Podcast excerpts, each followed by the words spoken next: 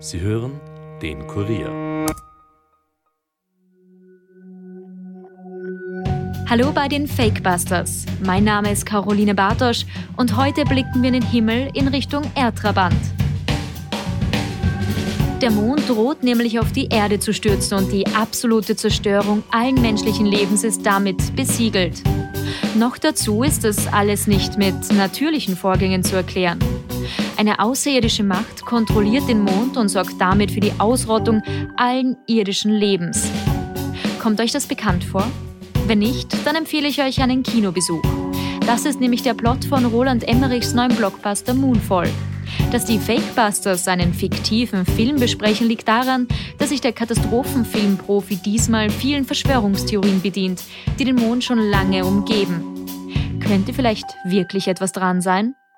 Bleibt skeptisch, aber hört uns gut zu.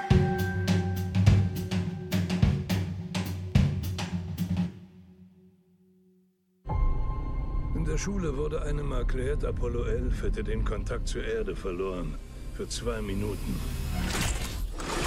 Das ist nicht wahr. Sie haben an diesem Tag etwas gefunden. Und es versteckt gehalten. 50 Jahre lang. Und jetzt ist es zu spät, um es zu stoppen. Ich habe eine schockierende Entdeckung gemacht. Sie müssen mir umgehend Kontakt zur NASA verschaffen. Die NASA und ich haben gerade kein so überragendes Verhältnis. Das wird sich ändern, wenn Sie denen sagen, der Mond ist nicht mehr auf seiner Bahn. Kein Grund zur Panik. Wir haben es mit einer intelligenten Entität zu tun. Wir planen eine Mission, um das Ding auszuschalten. Ich bitte dich um deine Hilfe. Sag ja, Brian. In diesen Trailern des Katastrophenfilms Moonfall wird schon verraten, worum es in dem Film geht. Das könnte man zumindest glauben. An dieser Stelle folgt ein Spoiler Alert. Wer sich den Film noch unvoreingenommen anschauen möchte, sollte das vielleicht lieber tun und unseren Podcast danach anhören. Denn wir sprechen heute natürlich auch über das Ende des Films. Alternativ könnt ihr euch aber auch zum Warmwerden unsere Fakebusters-Folge zur Mondlandung anhören. Wir legen jetzt aber mit Moonfall los und kommen kurz zum Plot. Der Mond steht unter der Kontrolle einer extraterrestrischen Intelligenz, also so etwas wie Aliens, und wird in Richtung Erde manövriert. In guter Hollywood-Manier gibt es aber eine Handvoll Menschen, die die Katastrophe verhindern können. Die Ex-NASA-Astronautin Joe Fowler, gespielt von Haley Berry, ist sich nämlich sicher, die Menschheit noch retten zu können. Zwei Männer glauben und helfen ihr.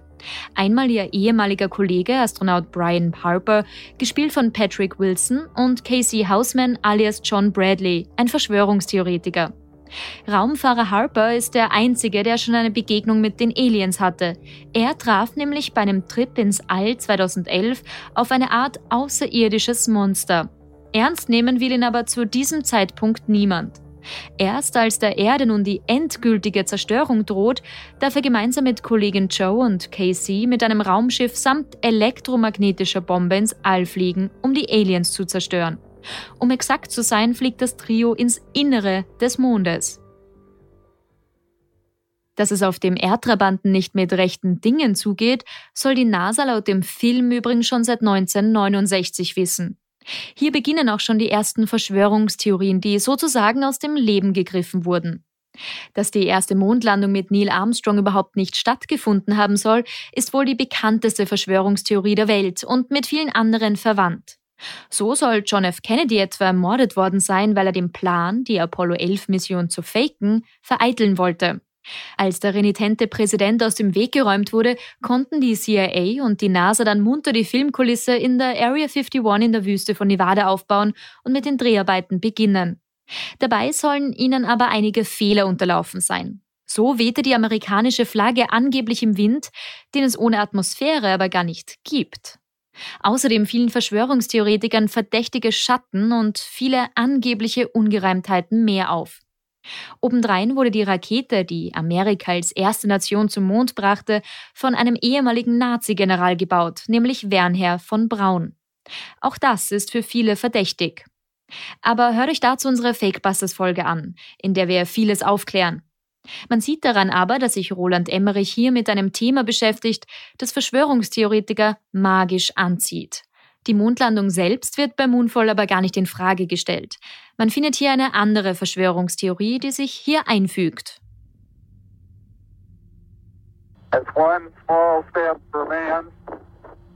Man. Fakt ist, dass es während der damaligen Live-Übertragung im Rundfunk eine zwei Minuten lange Pause gab, weil sich das Apollo 11 Shuttle da auf der Hinterseite des Mondes befand. Das soll laut Moonfall aber gar nicht der wahre Grund für den Ausfall Übertragung gewesen sein. Tatsächlich habe man da die Außerirdischen entdeckt. Weil die amerikanischen Behörden in den Köpfen der Verschwörungstheoretiker aber ohnehin das absolut Böse sind, haben sie getan, was sie am besten können und die Existenz der Aliens verschwiegen. Was im Film Science Fiction ist, passt aber leider wieder hervorragend in die Kopfkinos von Verschwörungstheoretikern. Als Gedankenspiel könnte man sich vorstellen, dass die Geheimdienste in der Area 51 versuchen, diese Aliens zu erforschen und unzählige UFO-Sichtungen gar nicht Besucher aus anderen Galaxien sind, sondern lediglich Mondmännchen. Schaut man sich die weitere Handlung des Films an, dann wird plötzlich eine Parawissenschaft zum wichtigsten Pfeiler der Handlung. Wir sprechen von der Präastronautik. Wer sich schon einmal mit dem Thema beschäftigt hat, der weiß, dass diese Pseudowissenschaft davon ausgeht, dass die Erde vor Tausenden von Jahren von Aliens bevölkert oder zumindest besucht wurde. Sie waren es, die den alten Ägyptern gezeigt haben, wie man die Pyramiden baut. Sie sind es eigentlich, von denen wir sprechen, wenn es um Engel oder Götter geht.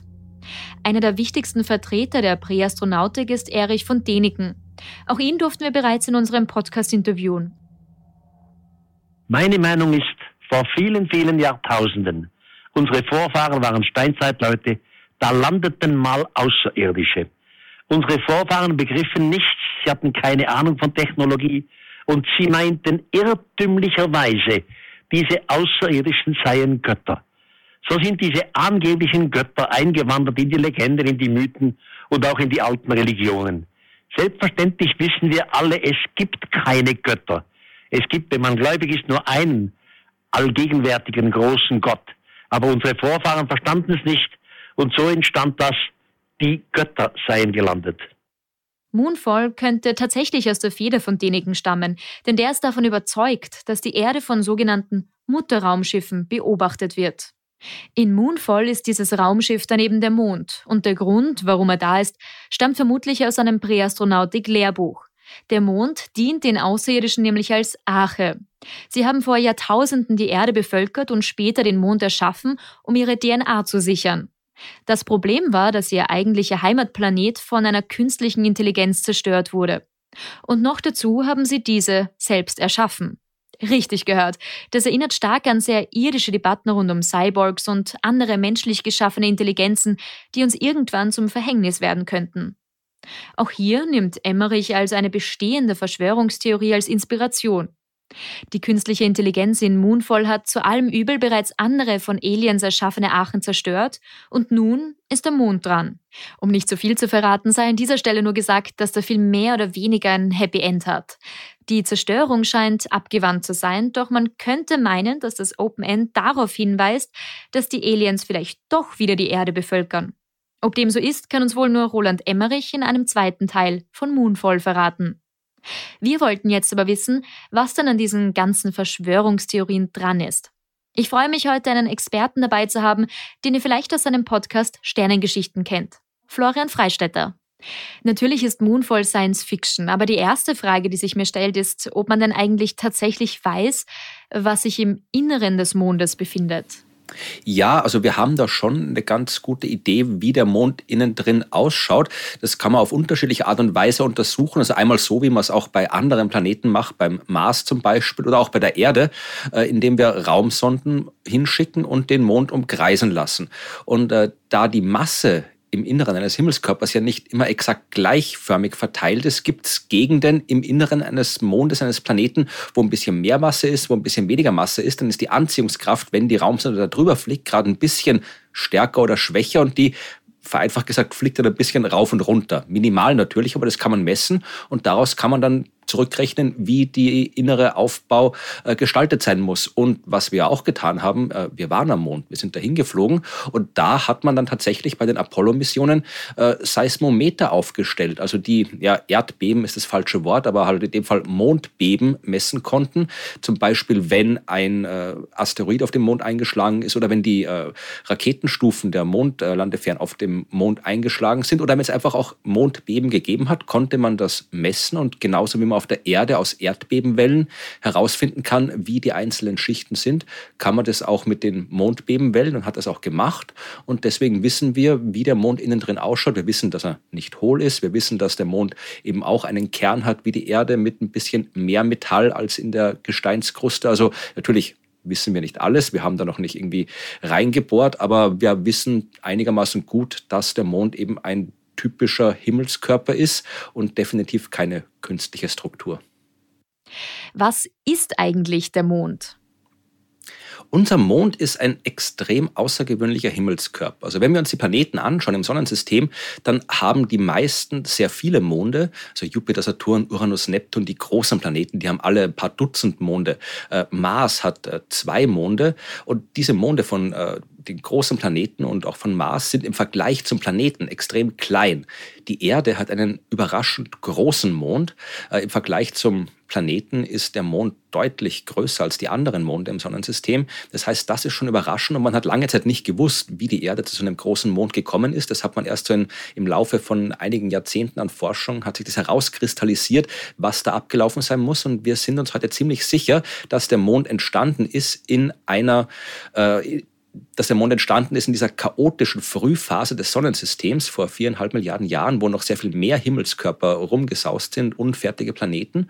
Und einer dieser unfertigen Planeten, ungefähr so groß wie der Mars, ist mit der noch unfertigen Erde zusammengestoßen. Also das war eine gewaltige Kollision, also zwei Planeten, die da kollidiert sind. Und bei dieser Kollision ist die Erde fast zerstört worden, hat es gerade noch so überlebt, aber aus den Trümmern dieses anderen Planeten und aus den Trümmern der Erde hat sich der Mond gebildet. Also wir verdanken dem Mond einer gewaltigen kosmischen Kollision, ein Ereignis, das ja nicht allzu oft vorkommt und deswegen ist unser Mond auch so einzigartig.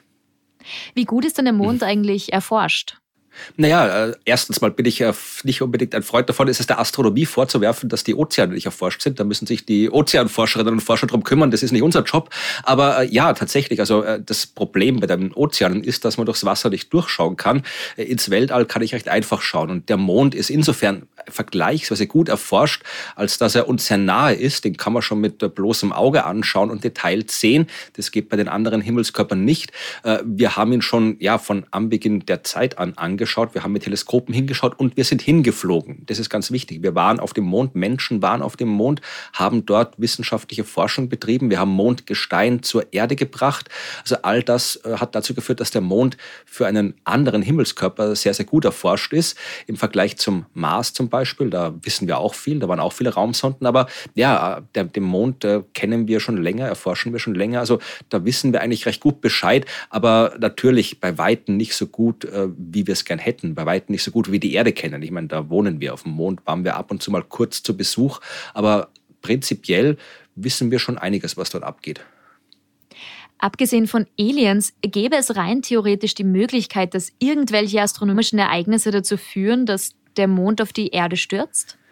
Rein theoretisch wäre das möglich. Also man braucht, wenn der Mond auf die Erde stürzen soll, eine enorm große Kraft, weil von selbst tut er das nicht. Ja. Von selbst äh, folgen die Himmelskörper der Gravitationskraft, die sie auf Umlaufbahnen um die Sonne oder mit beim Mond äh, Umlaufbahn um die Erde und gemeinsam mit der Erde um die Sonne bringt die bleiben auch dort. Ja.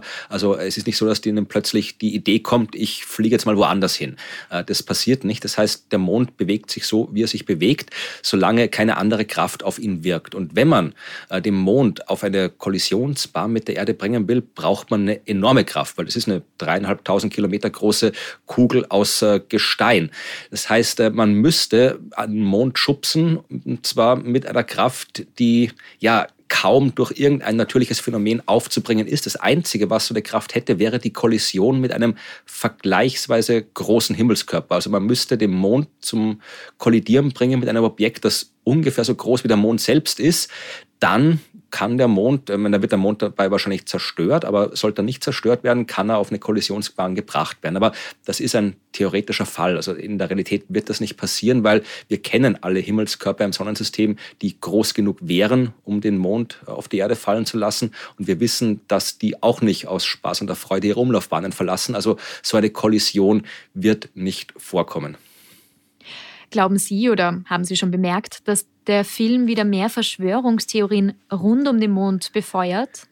Ich glaube, in dem Fall muss man sich, was diesen speziellen Aspekt angeht, kaum Sorgen machen, weil äh, dieser Film Moonfall ist ja so komplett absurd in jeglicher Hinsicht, dass der vermutlich nicht mal als äh, Ausgangspunkt für Verschwörungstheorien gibt. Also es gab und gibt jede Menge äh, Verschwörungstheorien über dem Mond, aber äh, das jetzt, das, was in diesem Film dargestellt wird, dass der Mond in Wahrheit eine Struktur von Außerirdischen gebaut ist, also ich glaube nicht, dass die jetzt durch diesen Film plötzlich in der Realität, in der echten Welt der Verschwörungstheorien auftauchen wird. Also es gibt genug Verschwörungstheorien, aber dieser Film ist so komplett absurd. Ich glaube, der wird nicht mal unter den Verschwörungsfans äh, Anhang finden.